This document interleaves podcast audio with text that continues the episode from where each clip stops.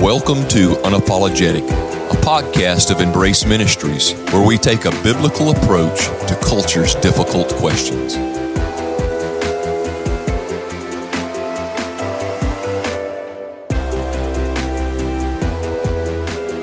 So, today we are talking about the red heifer and the third temple of Israel. Why is this important? How does it make sense in Christianity? So, we want to welcome our listeners back to Unapologetic. This is a podcast of Embrace Ministries, and we are focusing today on something that is newsworthy. And in my personal opinion, I don't think this has gotten enough uh, news exposure. Mhm. And I suppose it probably wouldn't unless it was more politically driven um, than than what it really is. I think it's going to be a whole lot more politically driven as things come to fruition. But today we're going to talk about that that third, or excuse me, that third temple and that the red heifer and how it's going to be sacrificed. And before we get started on our podcast, I want to make sure that we recognize our sponsor of this podcast today is Embrace Ministry Teams. If you're a part of Embrace Church and you're not serving, you ought to plug in to some ministry team, whether it's door greeting, whether it's production center, whether it's serving in the nursery, join in some way in service at Embrace Church. Was that a good commercial vo- voice? I thought it was, man. It Yeah. was. So that's who's sponsoring today's podcast, Embrace Ministry. Now, we thought we'd mix it up a little bit. All right, so the the third temple and the red heifer, and we're specifically focusing on the red heifer. And I do have a few things I want to say about the third temple, just in some things that I've studied about it. But anyway, uh, I'm giving it to you guys. What do y'all think?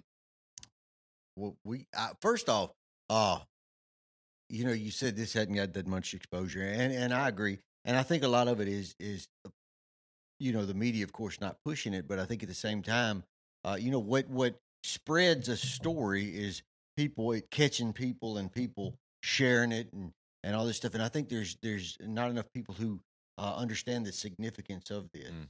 Uh, you know, myself included. You know, I'm, I'm a pastor, man, and um, uh, I saw what maybe uh, I think this first started coming out a month, month or two ago. Yeah. Um, and I saw a couple of uh, other pastors posting on Facebook, and I'm like, "What are they talking about cows for?"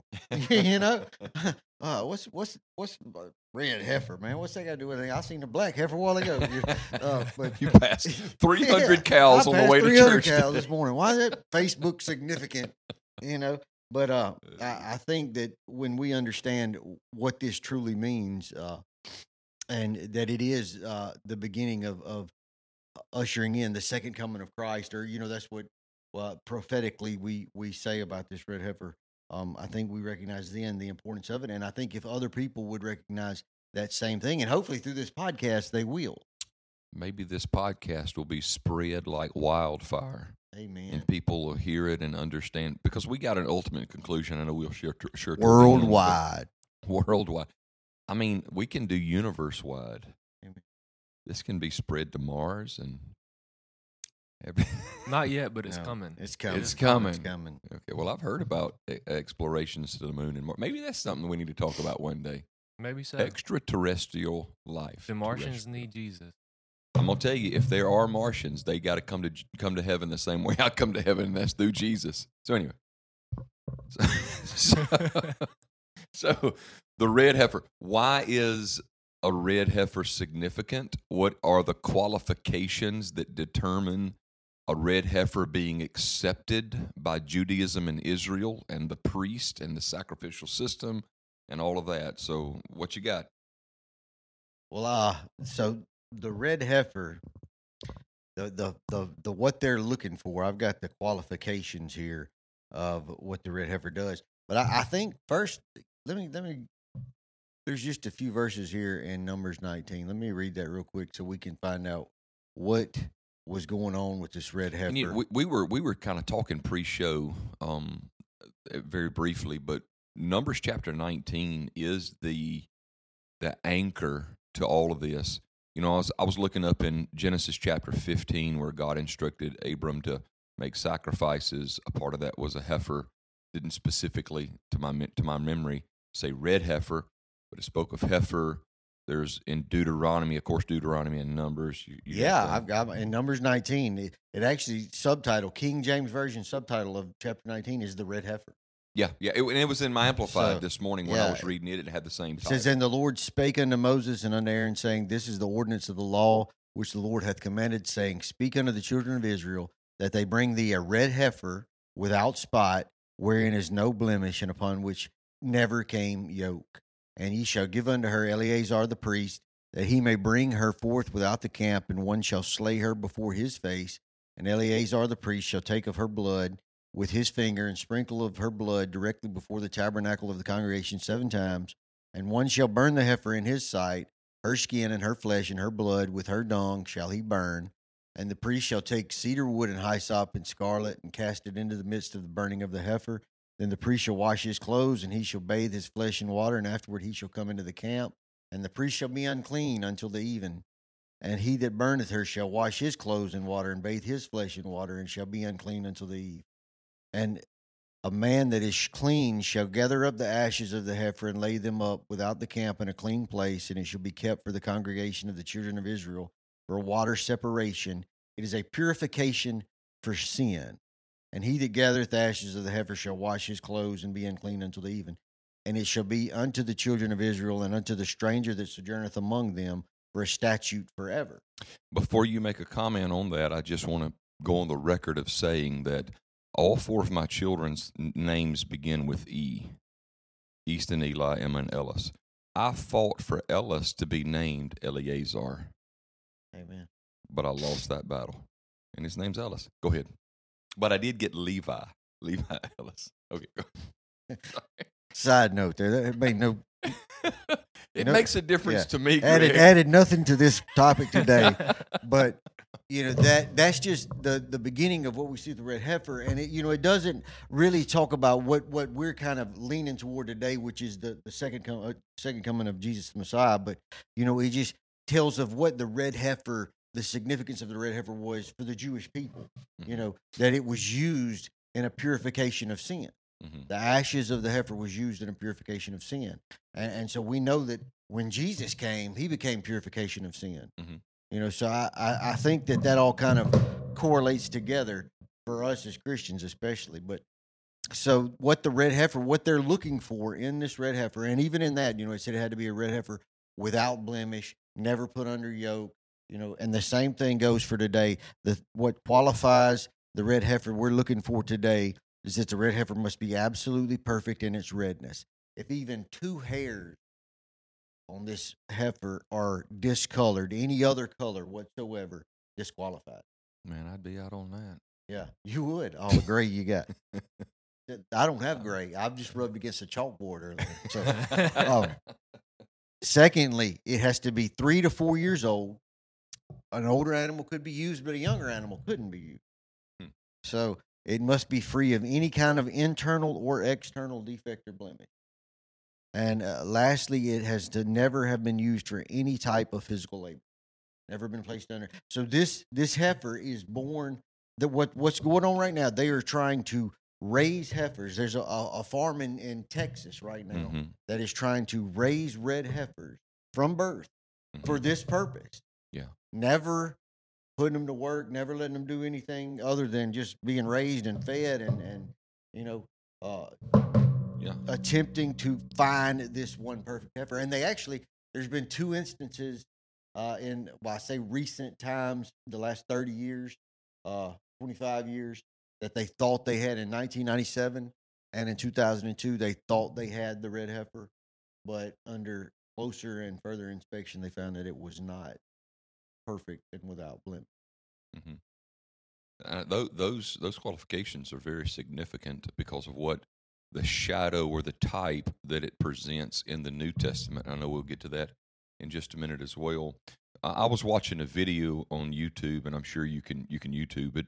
But there were there were five red heifers that were brought from Texas to Israel to Jerusalem as they arrived, and the uncrating of these heifers they there were priests that were singing a song that was I don't know I don't know if it's in the scripture and it was those that have brought about this this correct this uh, Yeah. newsworthy instance. Yeah. Yeah, yeah, that's exactly right. And the, but they were singing a song, whether it's been written outside the time of the Bible or what. But it was a song basically saying, "The red heifers are here. We're getting ready to do sacrifices because the sacrifice is supposed to bring in something, right?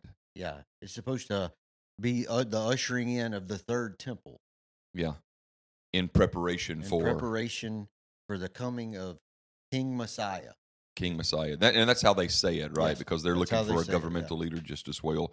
S- same thing, perspective wise, as the the connection from the Old Testament to the New Testament. In the Gospels, they were looking for Jesus to be more than just a Mhm. lamb slain before the foundation of the world, the Lamb of God who's come to take away the sin of the world. They expected him to be the King, the living King on a living throne on earth. And so, you know, one one thing that that they miss is that Jesus is the is the Christ. He is the Messiah. He's already come, and he's coming again. So in in Judaism, I think what they're looking for is the ushering in of the Messiah. What we see it as is the second coming. Right, It is this is important to the second coming of Jesus.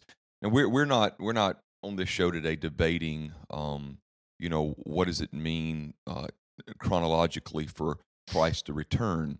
Some people are, um, you know, they, they believe that Christ comes in a rapture sense before tribulation comes. Some are mid trib, some are post trib, some Mhm. are millennials, some don't believe in a millennium. Eh, There's a lot of things that are thrown into that, but but we just stand on this today that Jesus is coming back.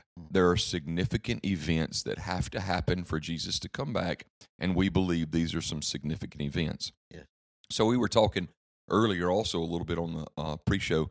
What what is what is the deal with the priest and the helper of the sacrifice getting dirty in their in their in their? I mean, it's a service, right?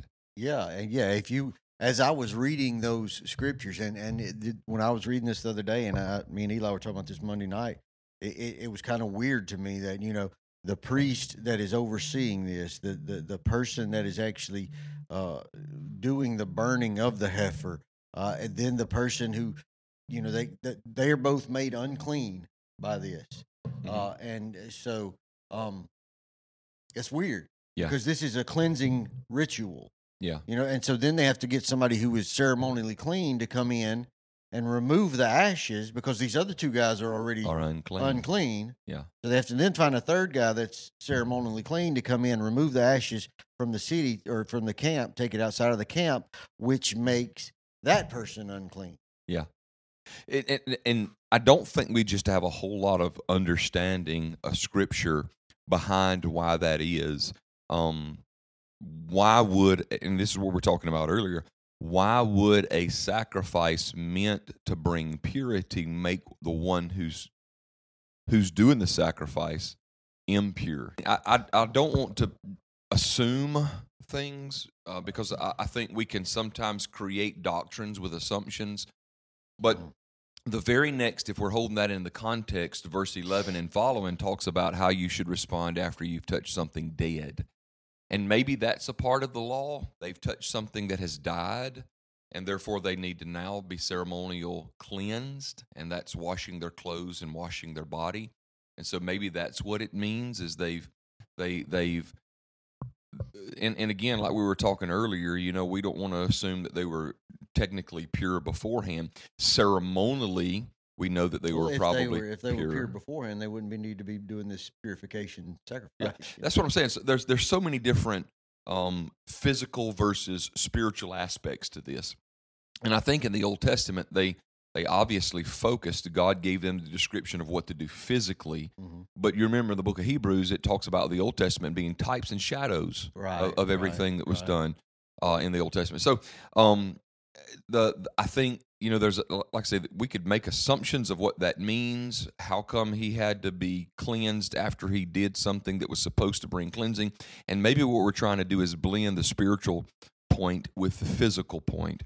And God's saying, in a practical sense, well, you've got blood and dirt and guts and everything else on your hands, Yeah. and you need to just Oh, be yeah, clean so you don't spread disease but then in another spiritual sense um you know even even when jesus died on the cross what happened he was buried he was laid to rest for three days So there was a time after his death, a period of rest, and then the resurrection happens. Mhm. So maybe that's the significance of it. And like I say, I don't want to. I don't want to try to form some other uh, doctrine or teaching because we don't have a whole lot of it. But what we do have an understanding of is Hebrews chapter nine, verse thirteen and fourteen. It says, "For if the blood of bulls and goats and the ashes of an heifer sprinkled the unclean sanctifieth to the purifying of the flesh, how much more shall the blood of Christ, who through the eternal Spirit offered himself without spot to God, purge your conscience from dead works to serve the living God? And of course, the whole reason that we're talking about the significance of the red heifer, well, being reinstituted in, Jer- in, in Jerusalem right now for the sake of the third temple and the ushering in of the Messiah. But the reason we're talking about it is because it always points back to Jesus anyway. Yes. Right? I mean, it's, it's pointing back to Jesus. The red heifer, the third temple. Watched a, an hour long video the other day on a couple of guys who does a lot of Q and A's in Jerusalem. Uh, they interview uh, scholars, uh, Jewish scholars, Christian scholars, and and they were trying to find out where the actual third temple would be built. What mount would it be built on? Of course, there's the traditional Temple Mount.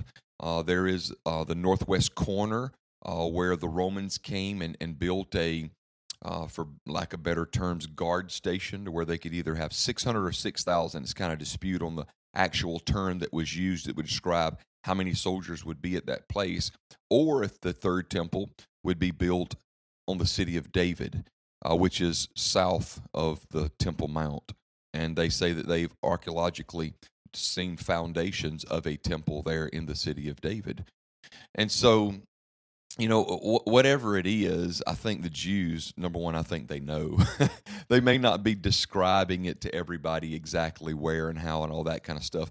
But but even in that even in that um Yeah, obviously they have a plan in place if they're you know they're bringing the red heifers in. they you know. definitely have a plan in everybody place. Everybody keeps thinking because you know the the the place where the Temple Mount you know is now got a mosque on it, right? Yeah, so the Temple So- Mount's huge. Most of it is nothing but concrete slab. And then there's a mosque on one end, and there's another dome looking thing on the other end, and I'm not sure exactly what that is. Yeah. So some people are saying, well, they they can't build a temple because there's already something there. Hmm You know, No, they- there's there's plenty of concrete. yeah, they, they they got they got a plan. As a matter of fact, in that video I watched, they showed the diagram, the, the the the floor plans of the third temple. They already have it mapped out, and of course, I mean, I'm I'm I'm I'm not there. I haven't physically seen these and touched them, but I'm I'm just going on the resource that I have. Um, they, they say that the Ark of the Covenant is under the Temple Mount, which still belongs to the Jews Mhm. uh, because a portion of the Temple Mount does belong to Islam. And so they say the Ark of the Covenant is in there. Inside the Ark of the Covenant is the ashes of the last red heifer because they have to be mingled with the next red heifer to make this significant. So that's in the Ark of the Covenant. And so once they get the temple built and then they make their sacrifice, mixing the ashes of the most recent ones they have, the tenth that will be sacrificed with the ninth, the last one, years and years and years ago, that was sacrificed. Then at the meet, merging of that, supposed to be the ushering in of King Messiah. So I, I think maybe it will be the ushering in of King Jesus, the Messiah, Yeah. in his second coming. The second coming. They're looking for the first. We we've already seen the first. you know, uh, it, it all points to him. yeah, uh, amen. Even when I was reading Numbers 19, all of that, that was Jesus. You know, uh, s- sacrifice without blemish. You know, Jesus was Mm. a perfect, spotless Lamb of God, sacrifice without blemish. They had to take the the the ashes outside of town. Jesus was sacrificed outside of the camp. You know, Mhm. outside of Jerusalem. Uh, Man, it all points to Jesus, yeah, doesn't it? yeah. And so we Christians better start pointing other people to Jesus too. Right. I think that's the I think that's the conclusion of it. You know, we were talking, you know, we we're answering culture's difficult questions with the Bible. This is the result of it. And and and I think this would be the result of anything that you would question in a end of times manner because we can get so wrapped up with those things and Mhm. we can get so curious about them and we can go on these rabbit holes and trails and we can really get too far away from the main thing and the main thing is as christians you better start acting right. Yeah. Because Jesus is coming. Yeah. You better start- normal ain't coming back. That's right. That's Jesus, right. Jesus is. That's what Greg's shirt says today. so, did you get that after COVID, by the way? yes. That is a response from COVID. Yes. Yes, it is. Normal Yes, it ain't coming Normal back ain't coming Jesus. back. Jesus is. So I think we should be ready. I think we should be prayer filled, scripture filled. I think we need to be sharing the word every day, evangelizing, sharing the gospel. I think we need to be pointing people to Jesus and living right. Jesus is coming back for a pure and spotless bride. Mm. So the one who cleanses us is coming for us. So we got to get ready, got to get to work. Amen. All right. We hope you guys have been encouraged and challenged in thought. We hope we've taught a doctrine that may change your life and answer difficult questions from culture with the Bible. Have a great day. Thank you for joining us today on Unapologetic, a podcast of Embrace Ministries. We hope we have answered some of culture's difficult questions using the Bible, God's Word. Please help us get the word out about this new podcast. If you have any questions, feel free to call us at 601 469 2680, or you can email us at embrace.church at yahoo.com.